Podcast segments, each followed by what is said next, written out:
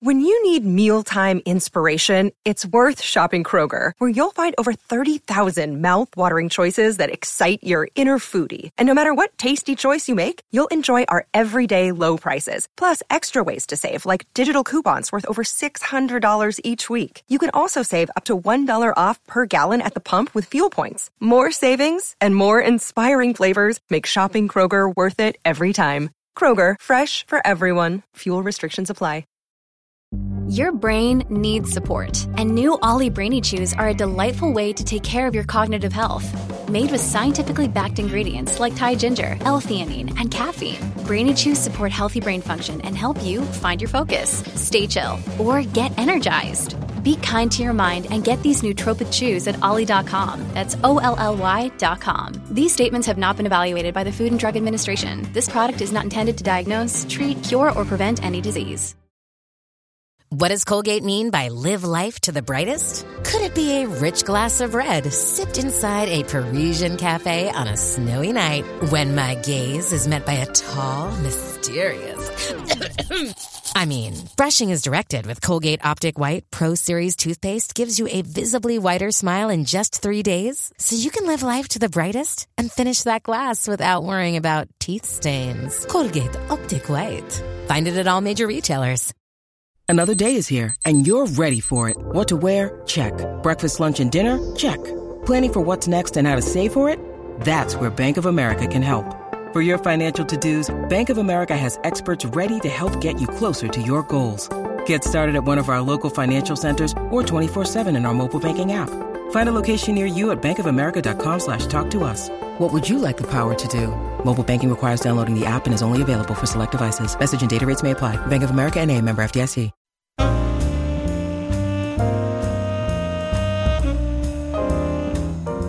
Hello and welcome to Slate's Audio Book Club. I'm Meghan O'Rourke, Slate's culture critic, and joining me today are Troy Patterson, Slate's TV critic and a regular on the Audio Book Club. Howdy. Howdy. And a special guest star, Michael Agger, uh, a Slate editor and a columnist, author of the Browser column. Welcome, Michael. Hello. So today we are talking about Nicholson Baker's new novel, The Anthologist, which I'm very excited to talk about. But before we get to this very exciting new discussion that we're going to have, Troy is going to bring us a word from our sponsors. Indeed, and that sponsor is Audible.com, which carries more than 50,000 audiobooks, uh, which you can download right to the same device you have playing at this very moment. And as a special deal for book club listeners, if you sign up for a one book a month membership, you'll get a free book as a thank you. You might even choose, um, let's see, the one Nicholson Baker book they have on there is a piece of nonfiction called Human Smoke, uh, which I have not read, but which is apparently this sort of uh, pacifist reconsideration of uh, the lead up to World War II. It actually didn't get very strong reviews, so maybe you want to skip that one and just read some poems instead. Although Charles Simic recommends it highly in the latest New York Review of Books, I will just note. Ah, okay, go. noted, duly noted. um, so the uh, the address to visit then is uh, www.audiblepodcast.com slash slate. That address once again www.audiblepodcast.com slash slate. So that's that. Thank you, Troy, as always. So, today, The Anthologist, Nicholson Baker. Um, the Anthologist is a novel um, that is the story is narrated by Paul Chowder, a middle-aged poet who lives in Portsmouth, New Hampshire, and is who is trying to finish his work on an anthology. Specifically, he is trying to finish writing an essay about the virtues of rhyme. This isn't no ordinary poetic anthology, but an anthology dedicated to promoting the pleasure and necessity of rhyme in poetry.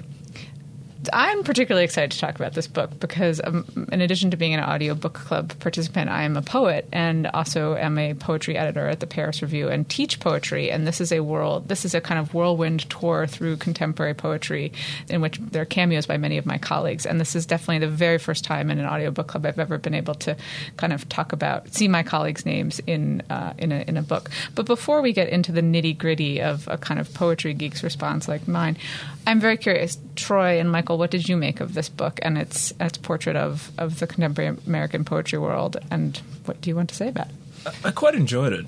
I mean, novel's a little bit of a strong word to use for it because it's it's it's sort of a voice piece combined with uh, a kind of primer on on verse on meter, most specifically, and like most of or you know all of the Nicholson Baker novels that I've read, it's very kind of still and deals in uh, uh, what is minute and what is miniature.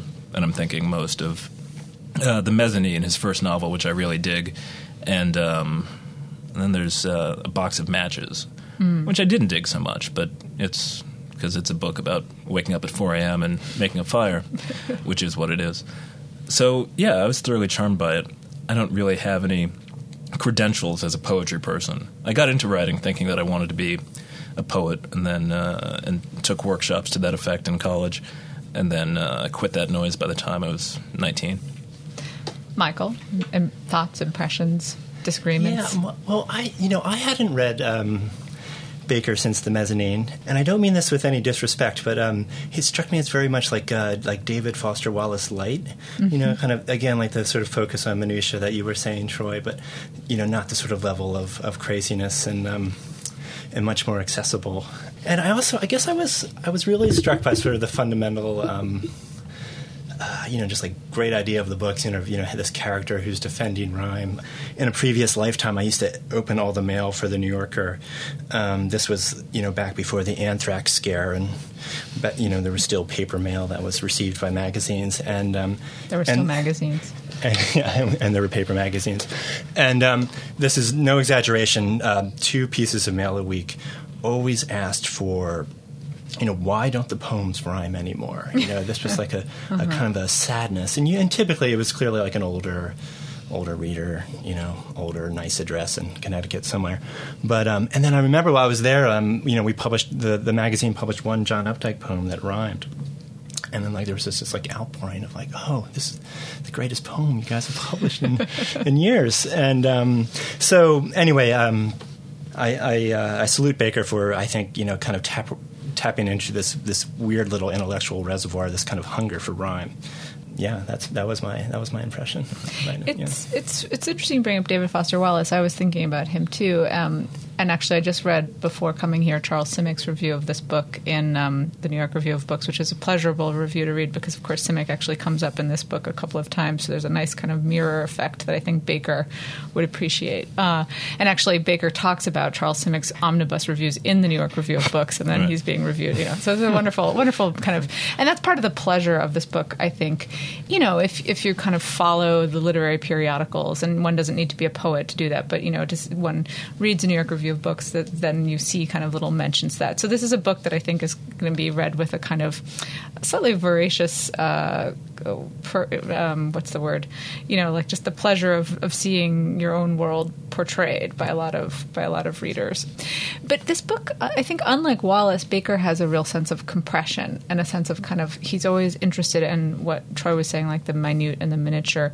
And in um, one of the things that I thought as a poet was most astute in what Baker was saying about poetry, or what this character, Paul Chowder, I should say, is saying about poetry, is he comes up with this idea of the rest at the end of lines. And he, we'll get into more of what he says about poetry, but one of his great ideas is that his big idea is that English and American poetry isn't basically based on the iambic pentameter line, which is the line we all learn in grade school and is the line of Shakespeare to be or not to be. That is the question.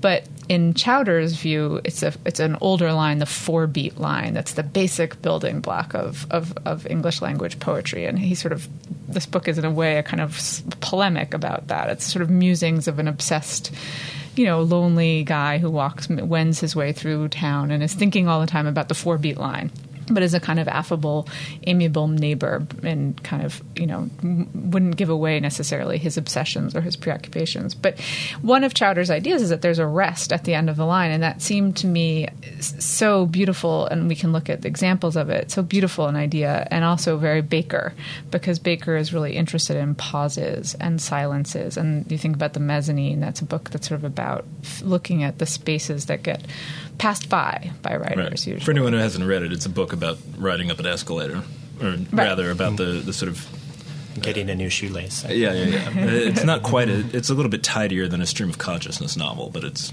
one that yeah dwells on shoelaces and yeah.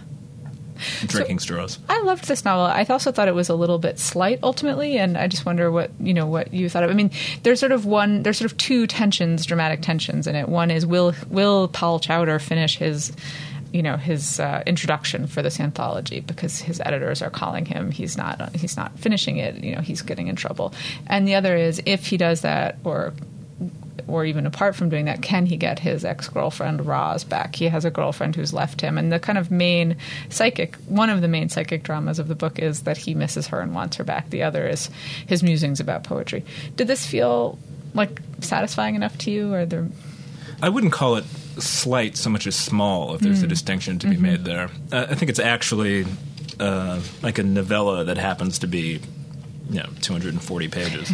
um, and so it, it, it says what it needs to say about its topic, but, you know, it's, it's minor, but sort of contentedly minor, agreeably minor. Another couple three points I want to make before we charge ahead.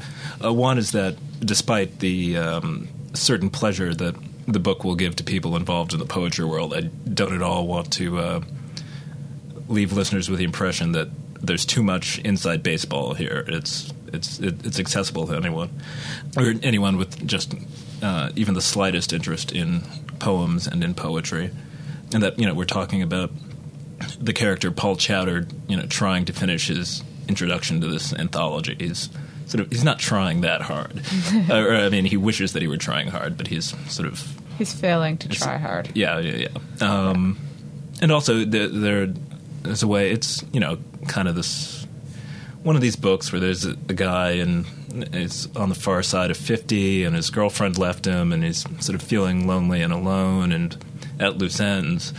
But it's it's it feels a lot fresher and more pleasurable than such a synopsis might indicate. Like I've certainly had my fill of these kind of ponderous sort of Richard Ford kind of stories that are just glum and Oh, Uh, there's uh, more self- to Richard Ford than that. No, yeah, I mean, well, I mean, clearly, uh, you know, Yeah. you can see Paul Giamatti playing um, Paul Chowder in the movie. I mean, Yeah. that, that's a given, but But you could also see like Nick Nolte playing him. true. Although that would be a scarier. but But not to cut you off. Yeah. there's there, there's a lot of like bounce in in, in the language, and so Yeah. you know, despite the fact that um, he dwells on sort of his guilt and uh, his frustration and his regrets, the, there's a lot of fun to be had there because he's a bit he's kind of punchy. Yeah, it's funny you say that because going along with what you're saying about this not being inside baseball, I was um, actually at a poetry reading the other night with Charles Simic, and we were talking about the book. And one thing I said to him was that. I, I really enjoyed this book. It's very bouncy. It's it's kind of it's an investigation of how the mind works, of meandering, of thinking about thinking, and it's it's about music actually quite a lot too, and about longing and obsession, and but and in that way, the, the kind of bounciness makes me not quite convinced that this is really a poet. Like I think if it was, I was saying to Charles if this were a real poet, I think he'd be far more morose and bitter. And the part of the pleasure of this is that you feel that it's actually kind of Nicholson Baker imagining what it's to be is to be a poet, and it doesn't. He could be almost anything. He could be a musician. It's the pleasure of watching Baker kind of work out the finger variations of what it might be to be a to be this interested in something, Right. Almost. Yeah, Yeah, I thought it, uh, Paul Chowder was like a fairly excellent like New England curmudgeon. Like you definitely wanted to to spend time with him. Like I enjoyed his taste in beer, like Newcastle Brown Ale, and he also liked Smuttynose. I thought you know Baker has this sort of wonderful speci- specificity to uh, you know rural orna- orneriness, I guess. Um, and uh, you know, it's it's funny. We keep talking about how the you know real poets are mentioned, and you know this this book kind of tries to limn the the world the world of poetry, and uh, and I think I, I don't know. I sort of got the impression that Baker was doing that to kind of convey a big bigger point of the book is just the you know the kind of fundamental humanness of poetry. You know, so that's sort of what I all the kind of naming of names and. You know, I'm sending my poems to Paul Muldoon at the New Yorker and good old Alice Quinn, and then I, I don't know. I was wondering what your impressions of, of why he was so specific about that world. You know, what what did you think of that? It's a good question because there's a lot also in the book. Like he does a beautiful reading of um, an, a W. H. Auden poem, and he he does some readings of poems, and he often he offers up this whole kind of uh, primer, as Troy was saying, on what meter is, but in a very playful way, um, kind of in the way that one might, if you know, it's sort of like the dream elementary school teacher who would make this all really interesting, alive, kind of funny. Yeah, it's, it's anti-pedantic. Anti-pedantic, and in fact, one of his things is that he keeps being like, ludicrous. "Why do they talk about things like pentameter and tetrameter? Why are the words this bad?" And he kind of he turns it into music. He turns it into song, and which is really pleasurable. Uh, I don't know. I asked myself that question: Why the specificity of these names? Because it it becomes almost a little distracting at times. It was pleasurable for me, um, but it wasn't. I, d- I think your answer that there's something about kind of demystifying the world, turning it into a world of real people working, and one of the one of the themes of the book, and one of the things he investigates is this idea of what does it mean to be a poet, and the idea of suffering, um, the idea that like the real poets suffered tremendously and suffered these you know extreme depressions, and that you know being on Prozac and having a little bit of melancholy like he does doesn't quite qualify as the true suffering of the poets.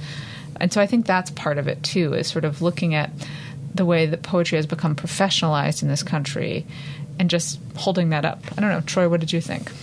I don't, we're talking still about um, sort of the the appearance of real people in this in this book. Yeah, Michael was asking why did we? Uh, I suppose that, that? I, I think that might be among the the flaws of the book. I, I suppose it does do something to kind of ground the book in reality, and it does do something to convey the status anxiety of Paul Chowder as someone who you know has enjoyed some success. And years ago, he won a Guggenheim, and he's been invited to teach, and he gets invited to conferences, but you know his best years are behind him, and he feels like he's going nowhere and he's certainly not producing anything new. So, you know, comparing himself against his peers and talking about the editors who um, would write him very kind rejection notes um, conveys his uh, that kind of worry a bit. Uh, I also did find a bit persuasive. You know, our friend David Orr, who is a poetry critic, reviewed uh, this for the Times and made a pretty persuasive case that there's something that's a bit off key about how real people appear here, as if um, there's a scene later in the book where um, Paul Muldoon turns up at this poetry conference in Switzerland, and uh, you know people are freaking out about his uh, appearance, like uh, like teeny boppers outside the Paramount screaming Yeah. for Frank Sinatra. Yeah. Definitely, there is something off key about it. There's also something a little off key about. I thought about this person's taste, um, the the kind of constellation of poets that he loves the most, and actually even the lines he chooses to represent what he thinks is so great about four beat poetry, often seem to me not the most exemplary lines of four beat. You know, they're not the most beautiful lines of poetry, and it did raise for me a question of how how much does Baker care? Because there's there's also a lot of moments where he's pl- explaining some moment of poetic history, and he's being completely tongue in cheek and not telling you what actually. I mean, for example, he talks about enjambment, and he says the word, in, which is when you break a line, and it has a kind of radical break. So if you break the line after the word the, and the next word is the fruit, like I, da- I gave the dog the line break fruit. That would be you know an enjambment and hard and he says it's because it's where you throw ham to the dog. Or you know he has this kind of completely preposterous explanation then he's like no no just kidding. It's because you're jamming forward. And you're like neither of those things are true at all. So there's a kind of a lightness a tongue-in-cheek quality here. And i didn't know how much of that like how deeply that extends through the book. That was one question i have is like a lot of this kind of a tongue-in-cheek joke or are some of the lines that he chooses supposed to be like how much do we identify Baker with Paul Chowder and Baker's beliefs with Paul Chowder's beliefs and how much do we see a distance between the two I have to say that the book sold me on its main mission. Um, like, you know, I definitely came away wanting to read poetry. Um, there's a, you know, there's sort of this nice little, one of the many nice little riffs in the book is like, you know, there's like only a couple times in your life where you sort of intensely care about poetry. And uh, Chowder identifies one of them as sort of, you know, the age of 19. And then, and then we never really get the other stages. But, uh, you know, I wonder, I just felt like, you know, while the book was, was playing around with the idea of, um, you know, failure. It was also trying to do this, you know, sneaky thing of coming around the corner and, and, and making you really want to have one of these intense poetry moments again in your life um, because it's sort of you know it's like kind of the opposite. Poetry sort of the opposite of everything that's happening right now. You know, you're paying attention to compression and, and language, and it's kind of hard to find. You know, and um, I don't know. I, I guess it seems like I was more taken with the. Uh, I don't know. The book managed to pick my pocket a little bit that way. Um, just uh, the, one thing I was thinking about. I'm, I'm, trying to find a quote too that we could look at, but I was thinking about the book is also, um, and I wonder if you guys thought this, a kind of meditation on what it is to be a writer and what it is to what. Uh, where I saw Baker in the book is this question of what does it mean to be a writer? What does this work in a culture that's being increasingly given over to television and movies and technology, you know, what does it mean to write novels or, or poems. And it felt like Baker didn't want to write a book about being a novelist, so he wrote a book about being a poet, which might be unfair. But there were moments where I felt that and, and kind of enjoyed that a little bit. One of the one of the moments that really struck home for me was when he's talking about he talks about the fact that Chowder is meditating on the future. You know, anthropologists are going to dig up American culture and they're going to say, you know, they're going to be fascinated by the sitcom because that's going to be the new, you know, the form that emerged in this time, which is true. And they're going to say things like, we don't know much about the originators of the Mary Tyler Moore show, but we believe that, you know, they were, they, et cetera, et cetera. Um, and I thought that there was something kind of quite poignant and quite like that this was quite a middle aged novel, but not in the lumbering way that um, that Troy mentioned before. That I, I agree that there's a kind of bounciness.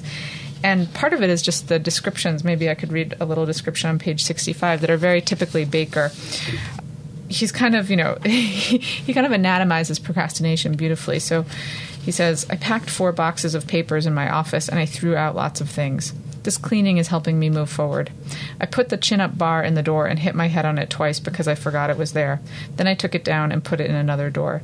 I think if I really cleaned up my office, it might be easier for me to finish the introduction. And if I finished the introduction, I think I could call Roz with genuine confidence in my voice and tell her that yes, I'd been too much of a wallower in self doubt, but that things were on the mend and I wanted her to come back. I'm about one seventh done with cleaning the office. Still quite a ways to go one corner of the room is starting to get that spare empty look. I do love that look. You know, and that's that's a very typical of this of this voice and it's sort of funny because in a way he actually doesn't seem too much of a wallower. He's a wallower who goes up into his barn where he writes and he sings rather than descend into the true gloom and despair that probably many writers are descending into up there.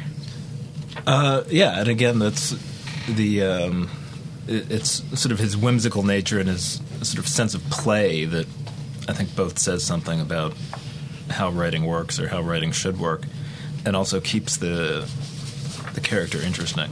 I would say that, um, yeah, that Nicholson Baker and Paul Chowder are at a healthy distance. Yeah, I agree. Um, but perhaps they're they're both interested on top of sort of their interest in poetry. Uh, I think that they're both interested in sort of sound and noise. Uh, there's a, a, good riff about sort of baby talk in here. Yeah. Um, and then there are these and syllables, where syllables begin. It's quite beautiful. Yeah, yeah. A, about syllables, and uh, there are a lot of fun, sort of obscure words and neologisms and sort of surprising bits of speech. And he writes about um, Elizabeth Bishop's upfloofing hair.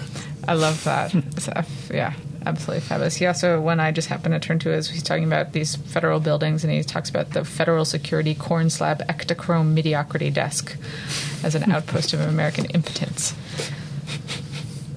But I mean, Megan, I think you're right that you know the book is chock full of writing advice, and I I took out some of them. I mean, you know, he, at one point he quotes Auden about how you should um, write drunk and revise sober. like, I'm wondering what you guys thought of that advice. Certainly worth trying. I'd follow it about once a week. and then there was sort of, um, yes, I mean, this is more. This is we've heard this before, but he has this sort of riff against teaching. This, um, you know, saying that to teach is to sort of be a professional liar because you have to tell students, you know, week in and week out that you know these poems are that they're writing are worthy of attention, where when in fact they're not. And I don't know. I I, I guess that was one of the points in the book that I thought was a little ungenerous. It just mm. seems like uh, you know Chowder is, is, kind of open to the world. He's trying to maintain a certain window of innocence, and then to kind of have this I don't know cynicism towards teaching kind of really surprised me. But How did that strike you guys? Yeah. It seemed like I, that's such. I, I felt like I totally understood that as a poetic, you know, as a type of character in the writing world. That so many there is that kind of character who's like, oh, I don't teach, you know, that that would involve being a lie, and they sort of put on slightly superior airs about the fact that they don't teach, and so in that sense, I bought it as part of Chowder's character, and I also thought it set up the book, which is that he's he doesn't want to teach, but he actually is a teacher, and this whole book is a form of teaching, and he wants to communicate, and there's a kind of pleasurable little paradox there.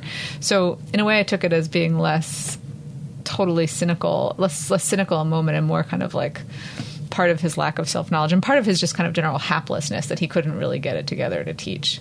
But yeah. that might be a misreading of my part for teachers out there, um, Paul Chowder did invent the uh, the mark UR, which means unread.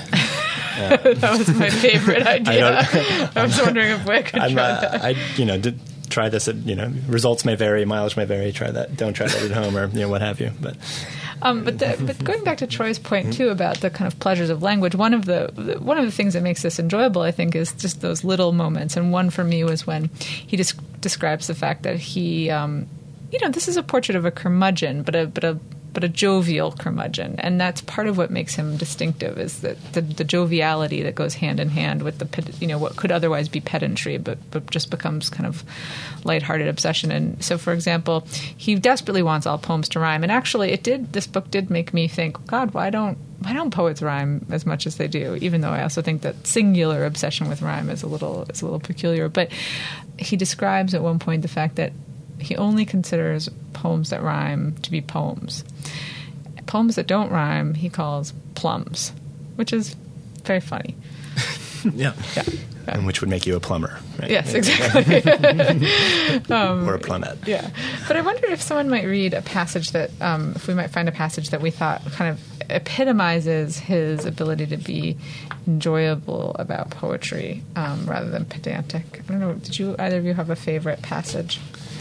What I was just looking at, this is less about the sort of the scansion that he does, and then um, uh, this goes towards the fun way he expresses himself. He's talking about the fact that you know, in order to be a great poet, you only have to write like three or four great poems in a lifetime. Like you know, as with any other endeavor, most of what you do is going to be, if not dross exactly, then sort of the middling work, which I suppose in in many cases of what you have to work through in order to get to the great poems. And here from page 102 is a fun bit about that that also reminded me in its way of uh, this Allen Ginsberg poem, Supermarket in California. Uh, Tennyson's at the salad bar, making his way around, holding the chilled plastic plate, fumbling in his beard. Poet laureate of the British Empire, staring for a long time at the tub of bean salad.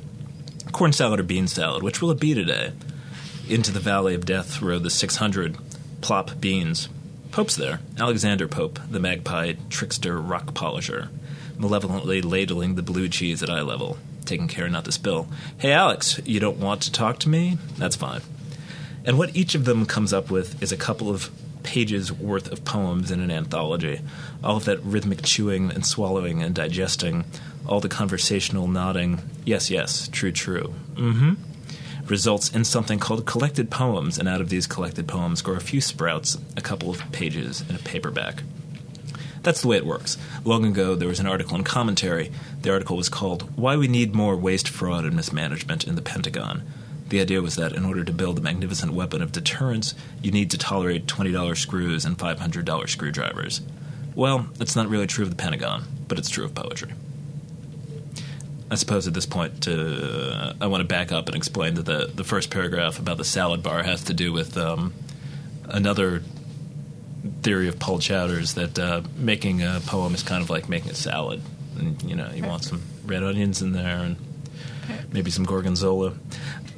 And it's just, I think, I was thinking about this as you were reading that, you know, a, a big part of this book and, and of Baker's work more broadly is the kind of reinforcement of the pleasure of imagination that you know that this guy what keeps him from being a wallower he uses the word wallower to describe himself you know but he's always imagining that he can't focus on his his anthology you know his anthology essay because he's just a procrastinator. He is interested in other things. He wants to set poems to tunes. He's, you know, he's actually somewhat happy up there, avoiding, and and it's not pure happiness because there's obviously some anxiety about. There is this anxiety, this thread of darkness running through the book about what have I really accomplished. But the book actually, I thought, came to a very a very kind of calm place about that, a place of acceptance of we write what you know, which is actually connected to the riff that you just read, which is we write you know, one of the things that Chowder really wants to do, but hasn't yet, is he wants to write that really great poem, the poem that will be his anthology poem, and he believes he has not. And he talks about kind of creating the circumstances in which to do it, that he would do anything in order to write that poem, and that he spends a lot of time striving to write the poem, but uh, but he hasn't. And yet, the book doesn't end on a very dark note about that. It seemed to me. How did you read that strain of the book, Michael? Yeah, it seems you know, interesting. Like connecting to my riff um, before about how the the Chowder character is anti-teaching. Um, you know, the you're right that he, he never does write the poem, but the but the the book does end in a sort of ecstatic moment at a when he's teaching a conference, and uh, Chowder, you know, gives his one um, big piece of writing advice, which which is that um, you know when you start a poem, you should you know try to remember the best thing about about the day.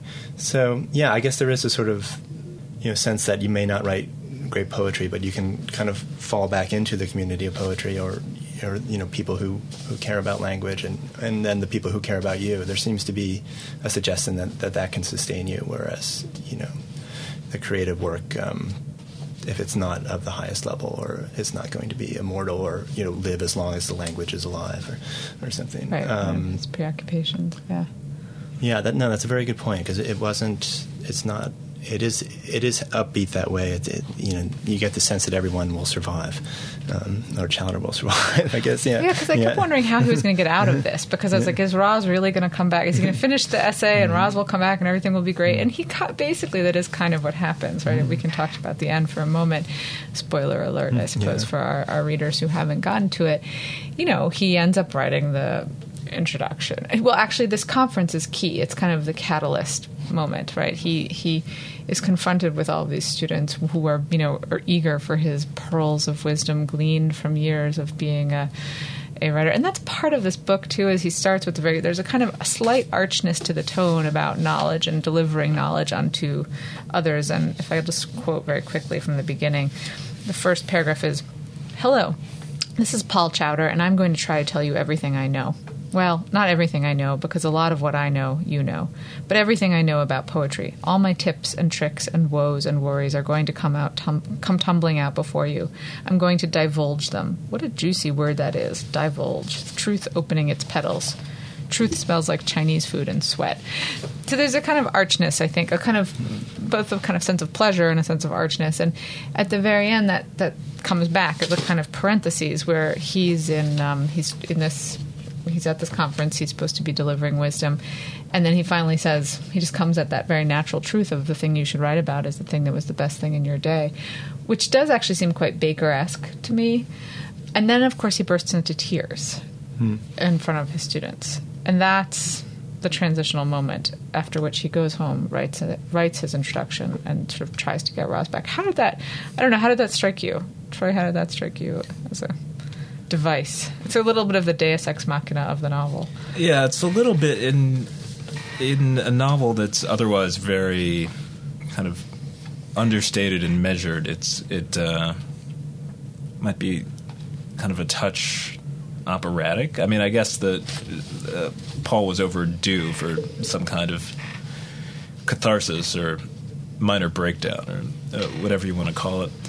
It's interesting, you know. I just read this book last week, but I'd kind of sort of forgotten that that Yeah. was the ending of it. The, the Yeah. impression that I was left with, I, I uh, fixed on kind of a scene where he's like helping a friend uh, do some house painting. Yeah. And sort of, you know, my impression was that he's, uh, in in my memory, it's that he kind of made uh, peace with his limitations and with his failures and was in a New England kind of way, sort of discovering the sort of the pleasure of sort of a simple work. Soulcraft. Yeah, Yeah. Which I suppose is, you know, uh, a, a worked over theme in itself. But Right. Um, that's you know the greatest the greatest joys he gets in this book beyond kind of reading and uh, beyond his pleasure in reading and communicating that pleasure in others. He's having the most fun when he's like mowing his neighbor's lawn or helping her uh, lay down a new uh, wood floor uh, or picking blueberries. Um, yeah. And those and those go hand in hand with what my favorite moments about poetry in the book were, which is not really have anything to do with the inside poetry world part of it at all, but more just that again that kind of obsessive attention to just the small things of life, the mundane pleasures and the things one's mind get hooks on that otherwise often don't get written about. And that is one of the things that Baker has made uh, a career out of. And um, so there's the kind of what it's like. He has a whole meditation on nailing and the rhythm of nail, you know, hammering something into the into the floor, which is wonderful. And that to me is quite analogous. He also has a very funny um, little meditation on how when he reads 19th century or older poetry that has you know little elisions. So it'll say something like, you know, the misty fog rolls o'er the hills. You know, O apostrophe er. He's like, I just I can't stand that. So I, I I read the V, but you have to read it very quickly and kind of quietly and silently, so it's not quite a syllable. And that those are the moments that for me really um, were the most winning and anchoring parts of this novel. Whereas, actually, I think I would tend to agree with David Orr that some of the stuff that's sort of fun to read about the contemporary poetry world didn't didn't really say very much about it um, ultimately. Yeah. And, and slightly connecting to this, I think we should discuss the kind of the two most amazing corrections in the book, um, which is um, I'll just, just I'll just read it. Yeah, number? page one twenty six, and so it says. You can take it a step further and say, as Herrick did, gather ye rosebuds. Go ahead, say it if you must but no, it was a typo. It was supposed to be gather your rosebuds. The ye was an abbreviation for your, but with an e in the place of the r. It was corrected to your in the second edition. So, yes, you can say, enjoy the panoply, panoply now, friends. Gather your ro- rosebuds. Make the best bouquet of them you can manage. Use all the sprigs of baby's breaths you care to use, because time is on the march, and you must, of course, seize the day. But here's the thing Horace didn't say that. Carpe diem doesn't mean seize the day, it means something gentler and more sensible. Carpe diem means pluck the day. Carpe, pluck. Seize the day would be cape diem. If my school Latin serves, no R. Very different piece of advice. What Horace had in mind was that you should gently pull on the day's stem, as it were, say a wildflower or an olive, holding it with all the practiced care of your thumb and the side of your finger, which knows how not how to not crush easily crushed things, so that the day's stalk or stem undergoes increasing tension and draws to a thinness and a tightness, and then snaps softly away at its weakest point. The sentence goes on, perhaps leaking a little milky sap, and the flower or the fruit is released in your hand. I thought that was a really I you know, that's what I next line too. Pluck yeah. the cranberry or blueberry of the day tenderly free without damaging it. Is what it was. my my favorite sentence in this passage comes uh, further along yet. Don't freaking grab the day in your fist like a burger at a fairground and take a big chomping bite out of it. That's not the kind of man, man that Horace was. was. but this is a really fabulous passage, and it totally is great because it's also captures his character. I mean, that's such a New Englandy character, like the kind of you know jovial guy who you know is obsessed with things and then suddenly kind of lets this little burst of of anger out about kind of something about contemporary culture, which that line of "Don't freaking grab the day in your fist like a burger," you know that that's one of those moments of small anger. I was wondering, having had several other kind of discursive passages like this where he's telling you something that is just not true. I was wondering. I, meant to look up. My, I remember. I was trying to recall my own high school Latin, and I could not remember. Is "seize the day" really "cape diem"? You know how much of this was true. Uh, I, I, couldn't. I couldn't quite. Yeah, we need Google in the yeah, uh, in the yeah. audio, in the body of book. I should have just looked it up before. yeah. But it's a totally amazing passage, whichever the you know, however he's whether it's it's his own rereading of it or whether it's uh, you know an accurate reading. And I think it. it gets at what we were talking about. This sort of like you know this kind of love of dailiness and, and, and trying to notice the kind of the, the, the details.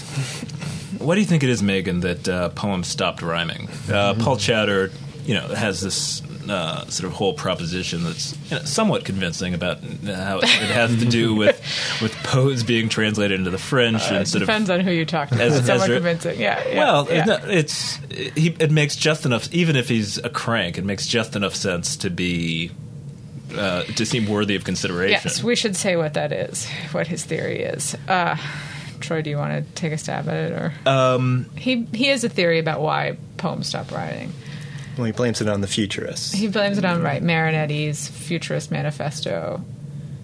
which is, and he kind of blames it on Swinburne too, right? So Swinburne was sort of this, you know, this massively prolific poet, and he seems to have exhausted the language. He was sort of this natural, gen- you know, the Ice Cube of his day, and then kind of this natural genius for rhyme, and uh, just you know, after that, Rhymed po- so poetry that- was exhausted. Yeah, there was just no. Yeah. and then and then I guess after Marinetti's, sort of Marinetti had infected Ezra Pound with this uh, sort of idea, uh, which is uh, not unconnected to fascism, and that uh, you know Ezra Pound, in his uh, uh, sort of patriarchal way, um, dispensed it to his uh, his peers and his youngers while. Um, Distributing cheese doodles at salons. this is to me a very you know a, crank theory. Um, you know, it, it has some basis in you know yes you can say that you know. Swinburne is exemplary of a kind of you know something that happened with rhyme and the kind of exhaustion of rhyme. I don't think it's that you know Elizabeth Bishop read you know or, or Ezra Pound read Swinburne or um, you know Eliot read Swinburne and then said I don't I don't want to do that anymore. You know I think more broadly it, it is part of this broader cultural shift that was that was happening and he just chooses these particular kind of um, people and manifestos to kind of hang his theory on, almost like one would hang the tablecloth over the uh, over the uh, clothesline that he talks about so much. But you know, I, to me, it it does have to do with something he gets at, which is that idea of the over the exhaustion, the exhaustion of language, a little bit. Um, and obviously, I think to me, it, the the disappearance of rhyme also has to do with you know, free verse was introduced in English language poetry as a corrective to what someone like Pound perceived as the kind of falseness of of iambic pentameter, which is something actually paradoxically that Chowder might agree with. That you know, Pound was excited about free verse because he saw it as an opportunity for people to stop padding their lines. That there was all this kind of extra language in poetry that was just decorative, ornamental, false, and it was because of meter, right? That people didn't know how you know they had to fill this pre-existing form, and that that was not authentic. And this is all happening as the world is changing and and he saw free verse as an attempt to kind of get back to um, not so much just to let anyone do whatever and not have a musicality to the poetry, but actually to intensify the musicality of the poetry and perhaps even rhyme. So I've lost my train of thought, but um, it does seem you know that it's it's part of this this sense of an exhaustion of the language and of a desire to kind of get back to an authentic language. You know, Wordsworth's idea of men speaking to men, and rhyme in in English in particular is extremely dependent on inversion. And inversion you know so the idea so that inverting words in their order which sounds extremely false to us. And so i think that's part of it too that rhyme got more difficult for poets so they sort of started to let go of it a little bit. But um, i don't know. What do you think? Do you have a theory? Uh, of why poems stopped rhyming. Uh, you know, I, I think that what you have to say is persuasive. What Paul Chowder has to say is not entirely unpersuasive, right? Because it, it's no it's no fun to have uh, sort of a, a protagonist or a first person narrator who's just uh, a total dingbat. If, he, No, if he's not a dingbat. he- yeah, yeah. He's don't mean, like- but crank is a good word because cranks have like cranks. Cranks might have uh, something right. You know, they, they're sort of like conspiracy theorists. He, he reminds me a little of a conspiracy theorist. Conspiracy theorists usually ha- are kind of right in some way, but they're like putting all the weight on certain things, Right. certain very specific things. When you think, well, what about X and Y and Z? Right. Right? Is it really Marinetti, or is it like broadly speaking a number of things that are happening in the culture? Right. You know. If like Marinetti's essay hadn't been written, would we all be writing poems that rhyme?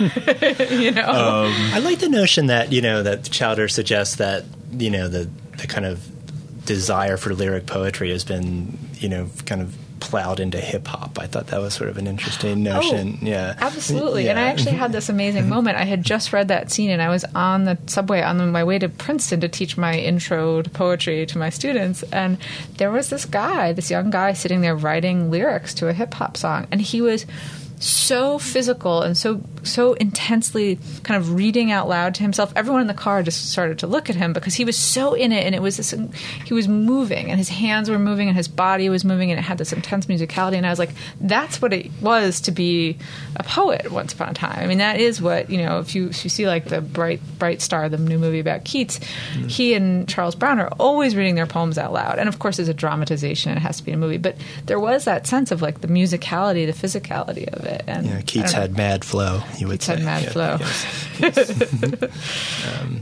uh, yeah.